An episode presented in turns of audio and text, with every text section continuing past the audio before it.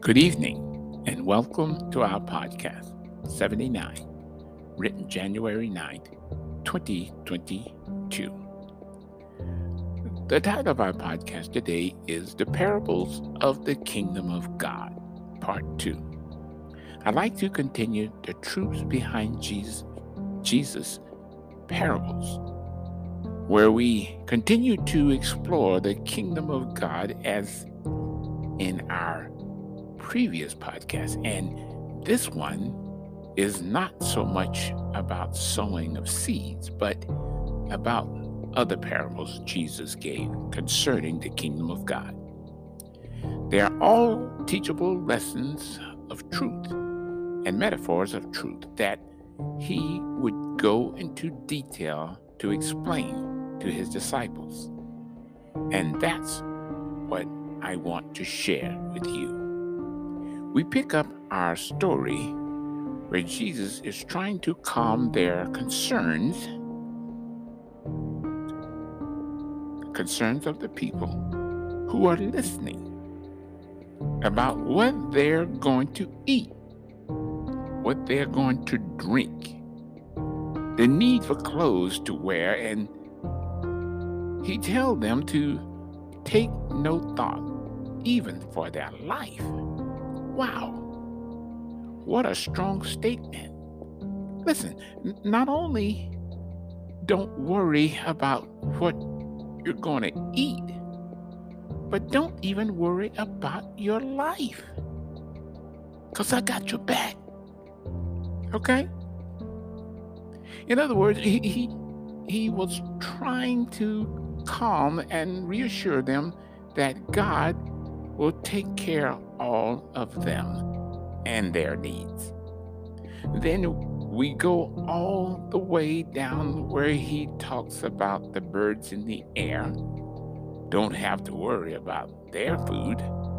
They don't grow or prepare their own food, yet God feed them. When he goes on to talk about the birds of the air and how we are much more important than they. He talked about the grass of the field, you know, and the flowers are already clothed even better than Solomon. As he trying to comfort and calm their concerns, he led up to this key scripture of what they really need to hear and know. He says, Seek ye first the kingdom of God, and all, and his righteousness, and all of these things shall be added unto you. Matthew 6 33. In essence, my friend, we wouldn't have to worry about our shelter or our clothing or food or this pandemic because God is got you covered, old school. Or he's got your back, new school. That's a text that should calm anyone's fears or concerns who are frustrated over their rent, mortgage, payment, their food, their clothing, their very life itself. Our God take care of all these things. The biggest problem is because we can't physically see him at work on our behalf or taking care of it, we have a tendency of worry, fear, doubting him, which can lead to an action of rebellion as we seek to go about doing it our own way. And you know, what it says about rebellion. Rebellion is as the sin of witchcraft. 1 Samuel 15 23, paraphrase. Now, I know y'all ain't out there practicing no witchcraft to your own knowledge, but when you reject God's word, which He have clearly stated to you, and reject his faith which he have given to you for you to believe and, and you you go on your own way anyways? That's rebellion. That rebellion before God is equivalent to witchcraft. Hear me out. Don't be like Saul of old. Go and seek a witch help to answer your questions. Today, we might call them psychics, fortune tellers, palm readers, and some still bear the title witch. Nevertheless, you should go to your God, your Creator, He who knows you and knows all about your need. Because just as evil spirits out is out to turn you away from God, from your God in heaven, and Satan ordained it, if we can say that. Listen, you have the Holy Spirit right there with you at all times. He said, No, I am with you always. So turn to Him, pray to Him. Lord, I trust you. You're going to take care of this for me. In Jesus' name, amen. You can repeat exactly what I said, He'll hear you. I'll put it in your own words. He's waiting to hear you. Another parable Jesus tells a man had two sons, and he told the first son to go to work in his vineyard. And his first son said, No, I will not go. But later, later on, he changed his mind. He repented and he went to work in his father's vineyard. Then, second, then the second son, after his father asked him to go and work in the vineyard, said, Yes, I'll go, father. But he, he, he didn't go at all. He lied to his father. Then Jesus asked a question Which of the two did the will of his father? And the chief priests and elders standing by, listening, said, The first son. Wow, here it comes. Then Jesus hit them with a very shocking and stunning revelation. He said, The publicans and the harlots will go into the kingdom of God before you. In other words, he saw something in them like that second son who lie and say they're going to do it right thing. But within them, they have no plan to do God's will. Matthew 21 28 through 31, paraphrase. Another parable put he forth unto them, saying, The kingdom of heaven is like unto a man which sowed good seed in his field. But while men slept, his enemy came and sowed tares among them, among the wheat, and, and went his way. But when the blade was sprung up and brought forth fruit, then appeared the tares also. So the servants of the household came and said unto him, Sir, didst not thou sow good seed in thy field? From whence then hath it tares? He said unto them, An enemy has done this.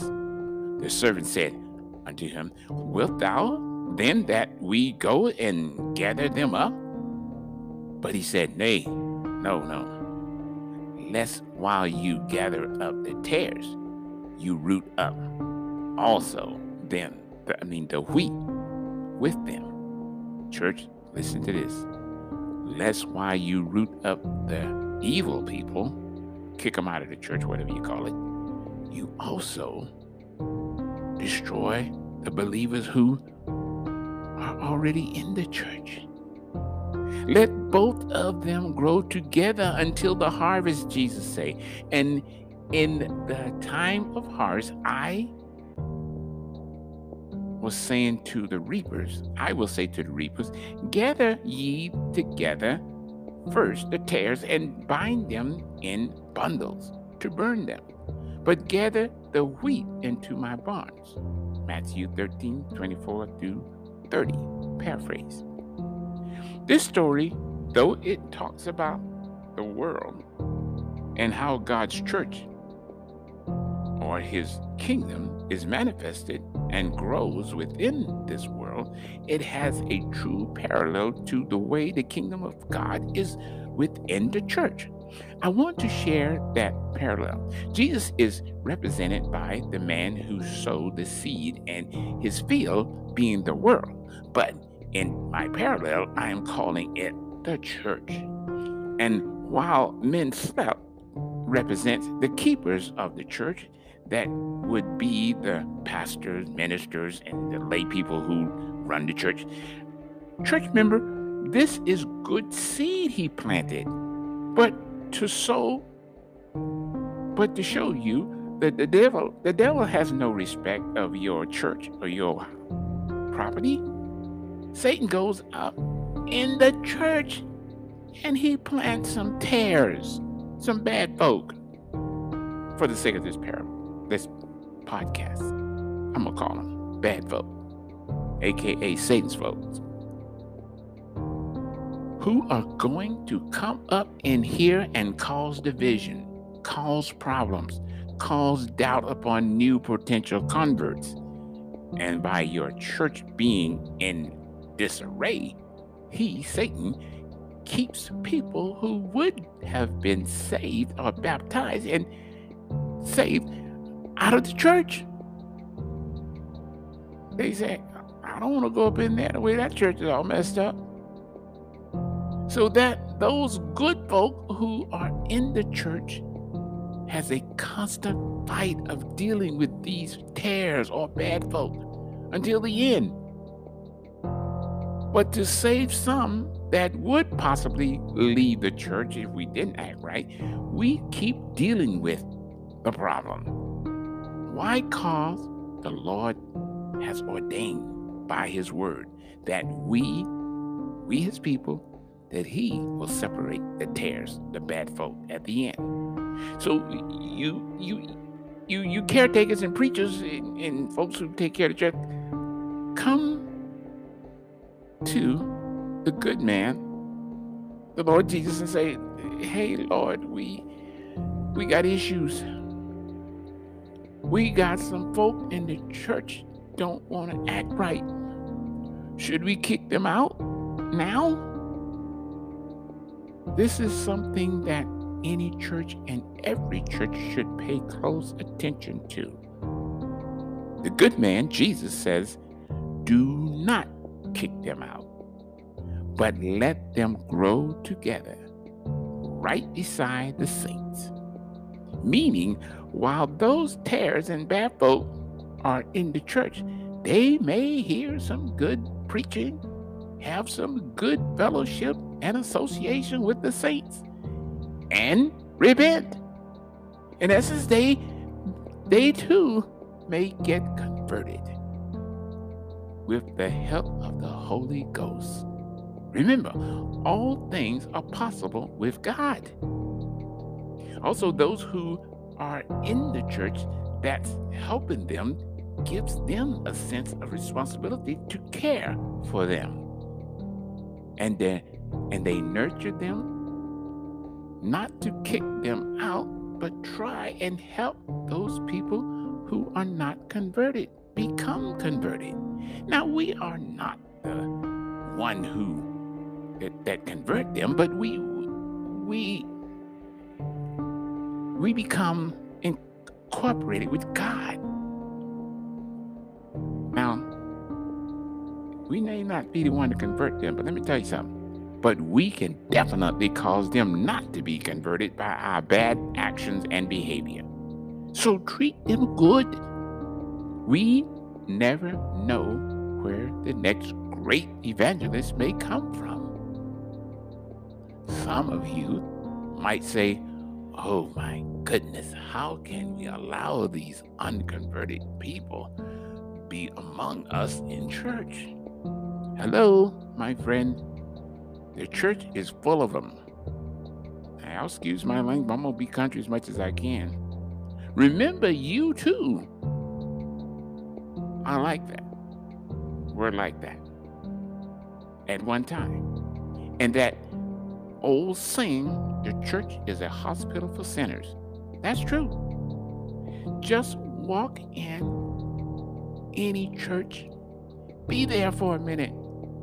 You will see what I'm talking about. It's not called a hospital for sinners for no reason. So you just can't kick them out. They belong in the church and they need your help. God knew they would be there, and God used this parable to let us know don't be quick to go and kicking folks out of his church. You don't know their heart. They may be there because God's Holy Spirit may have put upon their hearts. It's time to repent. They are sick with sin the same way you were that day you came in here. Remember? Soon after you heard the word, a few times your heart was softened and you repented. Give them that same opportunity. Now, just because they don't wear the same clothes or shoes or, you know, wear the same hairstyle or speak the same lingo as you, Jesus said, let them all grow together. Maybe uncomfortable, you know, for a while, but remember, an oyster makes a beautiful pearl of sand in his house stuff get in his shell and start messing with him, and then going through the same task and uncomfortable surrounding, just like you, he makes a pearl. So the preacher and the member and caretakers of the church, you good folk, it's okay, it's all right. The Lord say, let them grow together. So when he comes at the end of the harvest, at the end of the age, in essence, when the good man, Jesus Christ, our Lord, sent his heavenly angels to separate the wheat and his good folk from the tares, uh, Satan's bad folks. And notice he bundles the tares, those bad folks, who never repented or got converted up for the fires of hell. Let God do the separation. Then he took the wheat, the good folk, who faithfully served God into his barn, the heaven. If you will, the barn speaks of here is heaven. So the, the, the object lesson here is don't judge anybody, especially those who show up at your church. Give them all the same respect, care, and love you would your fellow church members. Treat them with gentle kindness. God made us all, and remember the saying, What would Jesus do? Or how would he treat them? If I had to guess, he would embrace them and take them in and care for them. Now, you, my fellow church friends, let us go and do likewise. Remember, your kind and loving action may help bring these bad folks or bad people to a decision of conversion and bring them to God and they be saved. Amen. Amen. This concludes our podcast. Let us pray. Dear Lord God, thank you for the hearers of these podcasts. We also pray, Lord God, that you touch their hearts and cause them to come to a point of repentance and give their lives to you. Although these parables have underlying truth, I hope they can be a lesson for both the new converts as well as us who are already in the church. Thank you for blessing and saving every soul that comes to you in Jesus Christ, I pray. Amen. Now, if you or someone you know have need of prayer, contact us at heavensprayerlink.com. We'd love to pray with you. God bless you.